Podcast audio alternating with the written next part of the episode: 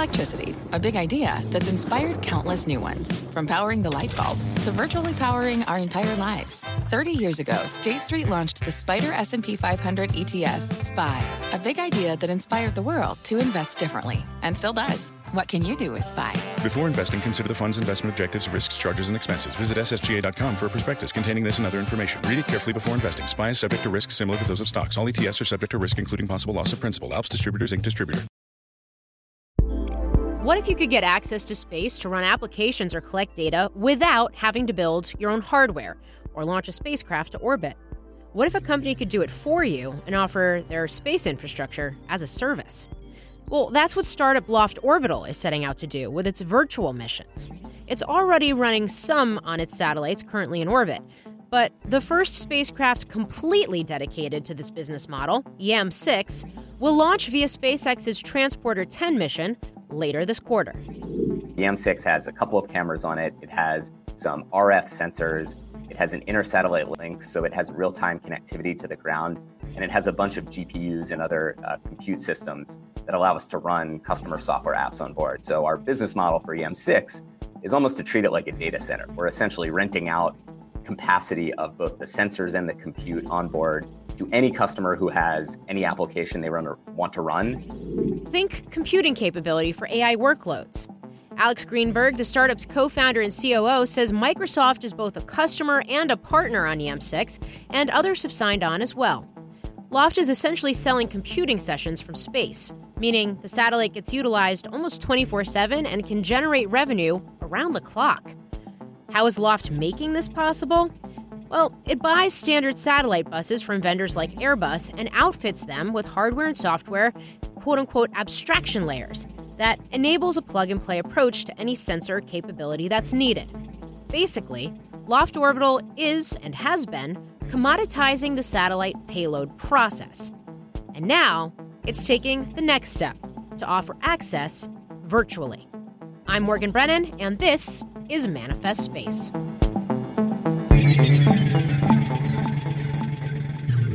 Let's just start at the beginning. Tell me a little bit about Loft. Absolutely. So, uh, I think the best way to think of Loft is we are a space infrastructure company. That means that we operate satellites and we fly our customers' missions as a service. So, a customer mission can be a physical sensor or payload. So, for example, a hyperspectral camera that we fly for NASA, uh, but it can also be software. So, AI software, machine learning software that we fly for a customer who wants to run some kind of edge compute workload on board. So, we do both of those things. Uh, company is about 200 people. We're headquartered in San Francisco, but we have a big presence in Golden, Colorado, so right outside of Denver, and then Toulouse, France as well. That's actually our, our largest office. And uh, you know, in terms of traction, company's doing a smidge under 100 million in revenue. We've been around for seven years, still growing quickly, and uh, launching a lot of satellites next year. So that's what we're focused on right now. And I want to get into all of that, but first, just one more question on this because it, it is fascinating. This idea of uh, you know basically a mission as a service. Um, how did how did this idea? You're the co-founder. How did this idea come into come into being in the first place? Yeah, so I've been in the space startup game for a very long time. Uh, I was at Spire, uh, which is another was a venture-backed space company. Now it's a public company. I was there in 2014, and that's where I met my co-founders uh, Pierre and Antoine. So we were working on the product and business development teams there, and we saw both from our experience there as well as just being in the industry how challenging it was for uh, companies or government agencies to get satellites in space to collect some kind of data or provide some kind of space-based service. So we saw the supply side of the industry being pretty broken, but we also saw the demand side really starting to pick up. We saw so much more activity happening in LEO, so many more customers relying on satellite data or services from space for critical applications. So we saw like massive demand, but really broken supply. And we thought, hey, can we fix this? And really the way we're, we're going about that is by just making the customer's life easier so they can focus on their specific payload, their specific mission without having to think about how do I build a satellite? How do I integrate a satellite, get it launched and operate it for, you know, a number of years? That's all really challenging, really capital and resource intensive. And so we are taking all that away from the customer and offering it as a, a very simplified service uh, that they can just simply buy. Um, it sounds great. How are you able to do it, given the fact that it does tend to take time and it does tend to be capital intensive? Yeah. So, you know, we're really we we had that that uh, original question from day one, and so our approach was always to be uh, take a very different tack than what we would call a, a, legacy aerospace company. So you know, look at any traditional aerospace company; they're all phenomenal engineering organizations, but they are not really productized. They usually their their strategy is to take customer requirements and then build the satellite as a one-off. So most satellites that are in space today are a unique one-off design that are purpose built for a specific mission or a specific application. Loft kind of looked at that model and said that's really difficult to scale. It's hard to get economies of scale when you're building something always as a copy of one or as a single design. So uh, what we're doing is essentially standardizing and productizing the satellite. So we actually don't build what's called the satellite bus or, or the chassis of the satellite ourselves. We work with partners who are already mass manufacturing them for other applications. So in our case, we've worked with four different bus providers, but primarily we're working with uh, LeoStella, who's building the BlackSky constellation, and uh, Airbus OneWeb satellites, who's obviously building the OneWeb constellation. So our approach is take those buses, buy them off the manufacturing line, don't really make too many modifications to them, and just treat them as commodities. So for us, that's really half the battle. What we build and what our product is is are essentially uh, hardware and software abstraction layers that go on top of that bus that allow us to plug and play any mission, any payload, any sensor capability on board without having to modify the bus or modify any of the onboard hardware. So what we're essentially doing is productizing this entire platform and turning it into something that is very modular and very turnkey. Um, now, once the satellite's in space, we need a way to operate it, right? You you you you need usually a large team and a lot of people and a lot of custom software to command and control and operate a satellite and we've handled that problem as well. So the second side of our of our whole product set is something called Cockpit, which is a system that allows customers to request things that they want their mission to do on the satellite. And Cockpit is the automation platform that takes those requests actually turns them into taskings that are sent up to the satellite and executed on board. So we're making it possible for even a non-technical person to very easily operate a satellite. And so our customers don't have their own antenna networks. They don't have their own ground stations. They don't have their own satellite operations team. They just have this software that, that makes it super simple for them. It's very cool. Um, you have several satellites in space. You're going to be launching more as well as we looked at 2024. Um, you talked a little bit about it, but the the virtual aspect of what you're doing and what that's going to look like, especially with the launch of your next satellite. Yeah, absolutely. This is something we're really excited about. So, you know, going back in time a bit, when we started the company, our mission was really just make it simple for any customer to launch a payload in space. And payloads are cameras, sensors, radios, you know, anything physical that you would put on a satellite uh, in order to collect some kind of data. Um, what we saw though over time, and, and it's really kind of come up, especially in the last 18 months, is lots of customers not just wanting to fly their own physical payloads, but customers who want to fly software applications on board. And the reason they want to do that is because they want to process and analyze data as soon as it's collected to derive some kind of insight from that data in real time. So they want to understand where a wildfire is right now, or how many troops are in a certain area, or what the effect of an extreme weather event is right now, or how many roads are available in a certain area.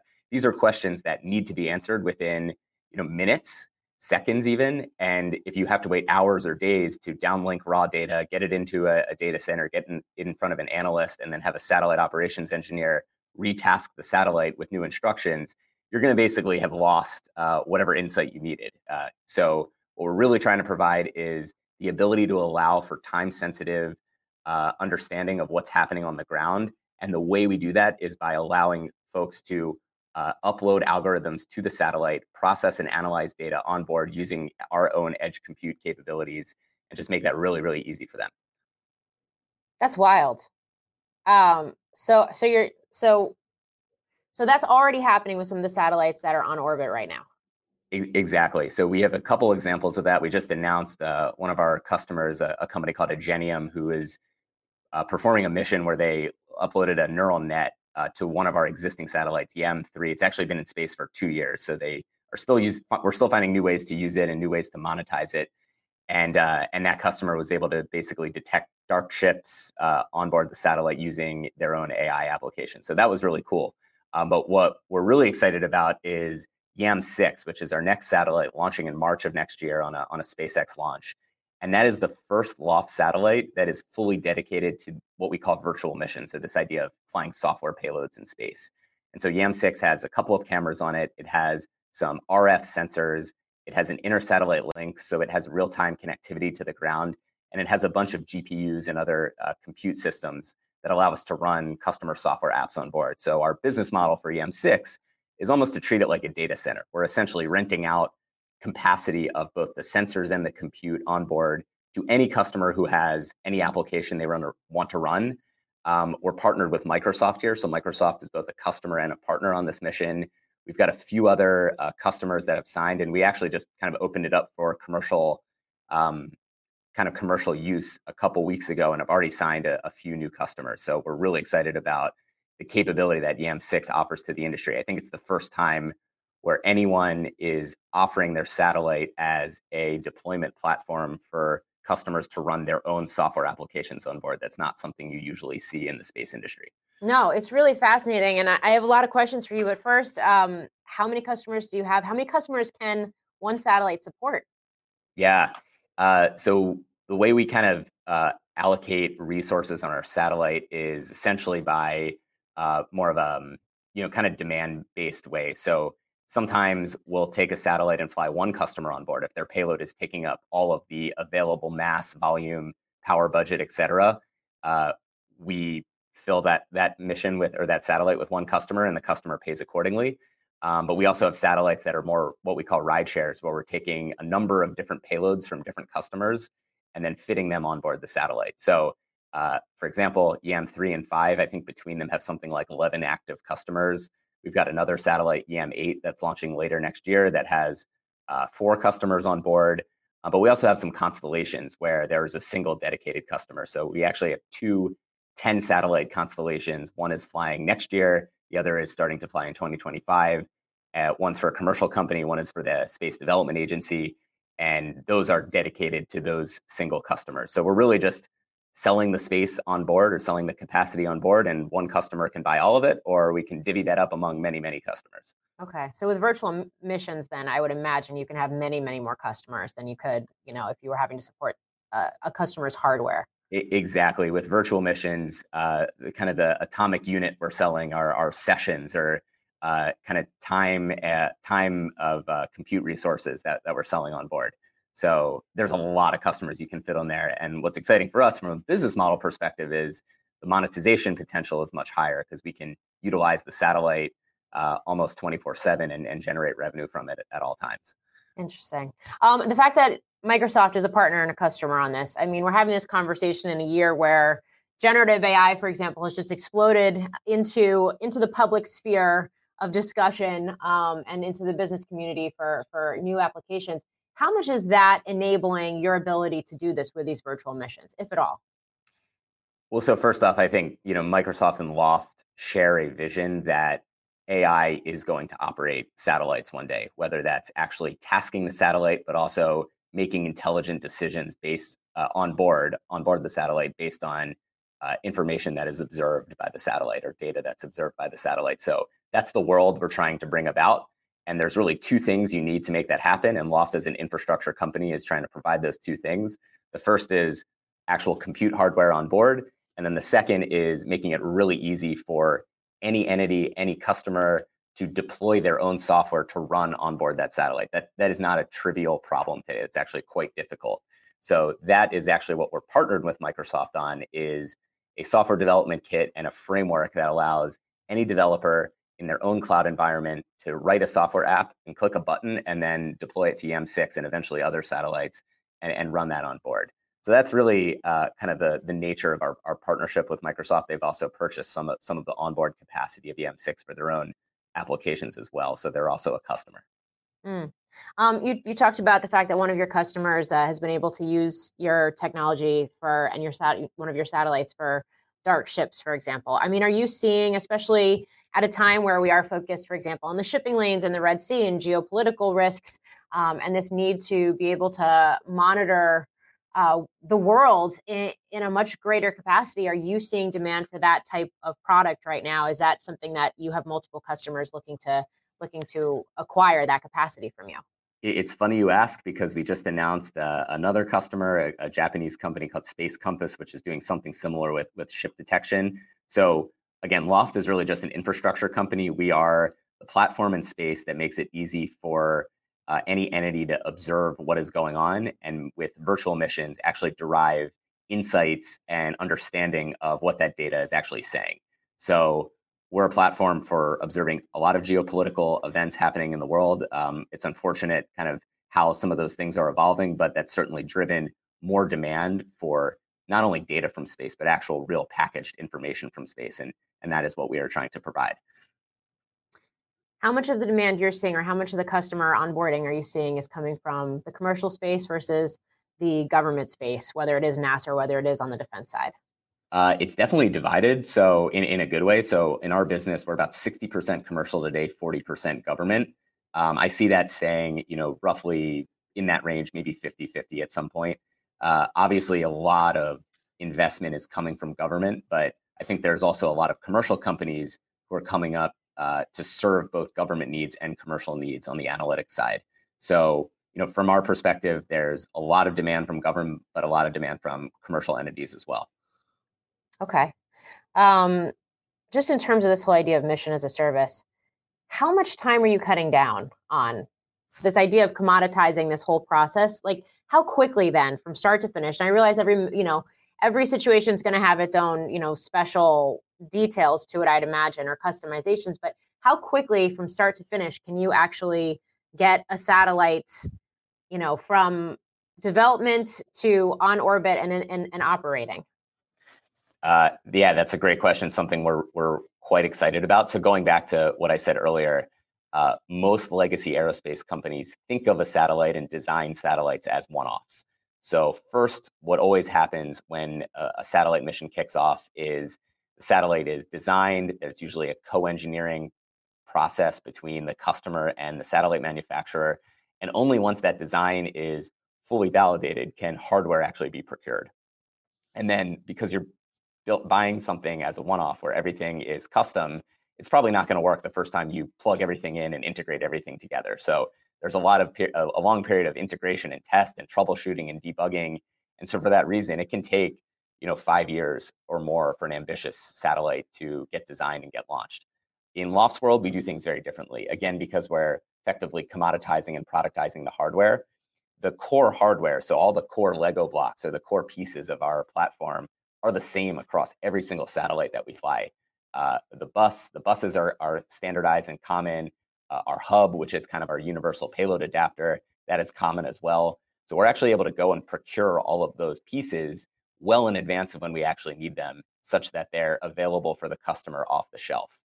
So when a customer signs with us, all of the hardware that's going to fly on their mission is either truly sitting on a shelf or has been ordered over a year ago and is well on its way.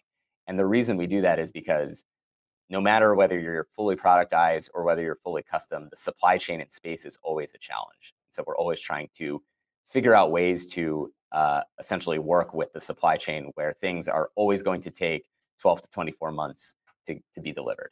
Um, so from our perspective, you know, for a physical mission, we can get a customer to space in you know six months after they after they hmm. show up with their payload, if not less uh, it, it really depends on how long it takes for their payload to get uh, get uh, delivered to us. And then for virtual mission, a software payload, it can be hours. You know, eventually we just kind of expose uh, the API to the customer and they deploy their application. Right now, it's taking a little bit longer because there's a little bit more handholding, but our vision is that that becomes fully self-serve at some point. So what? So how quickly then is Loft continuing to grow? And just as importantly, what is the vision for the company? Um, because I know you have investors and, and you've done funding rounds. Is that something you'll continue to do? Is there a plan to go public at some point or not even thinking about it yet? Yeah, so on the growth side, uh, Loft is still growing considerably, and I think we definitely benefit from being able to have that growth happen in, in the private market. So, just to throw some numbers, I mentioned earlier, revenue is uh, uh, approaching $100 million. We grew almost 150% last year. We're expecting uh, growth on on that scale next year. So really continuing to grow fast, which is really exciting. Um, we have great investors who are really supportive, who are long term minded. Um, we do plan on, of course, uh, delivering liquidity to them at some point. Um, right now, uh, we are really focused on scaling the company from a cadence of doing you know one to two satellites a year to 10 plus.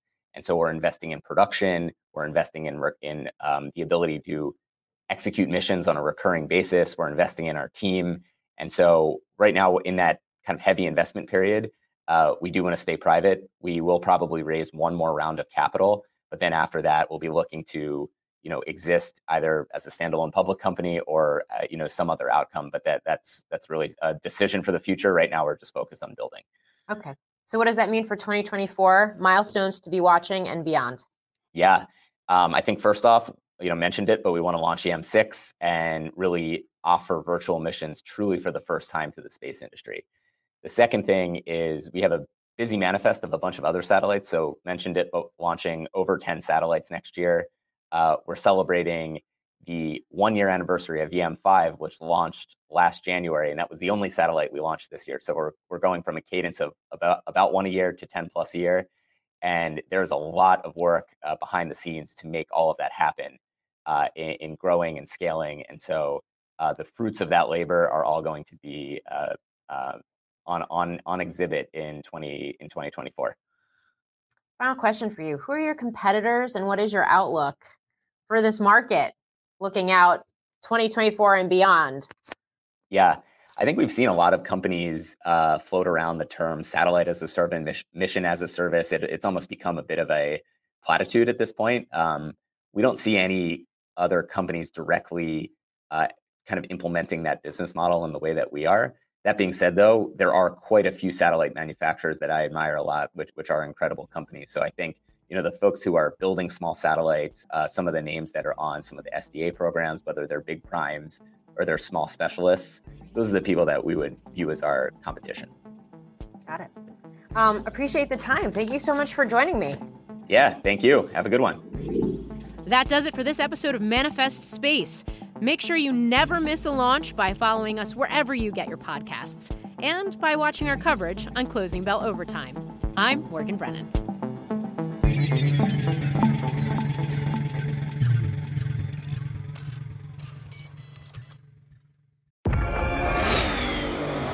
did you hear that? That's what an estimated 500 horsepower sounds like. Next, give it to you. How about that? That's a premium Bang & Olufsen sound system with 18 speakers and a Biosonic sound experience. Acura wins Daytona. And that, that's our legacy You Ready to be a part of it? Let's go, give it to you. Unlock the energy of the all-electric ZDX Type S. Order now at Acura.com.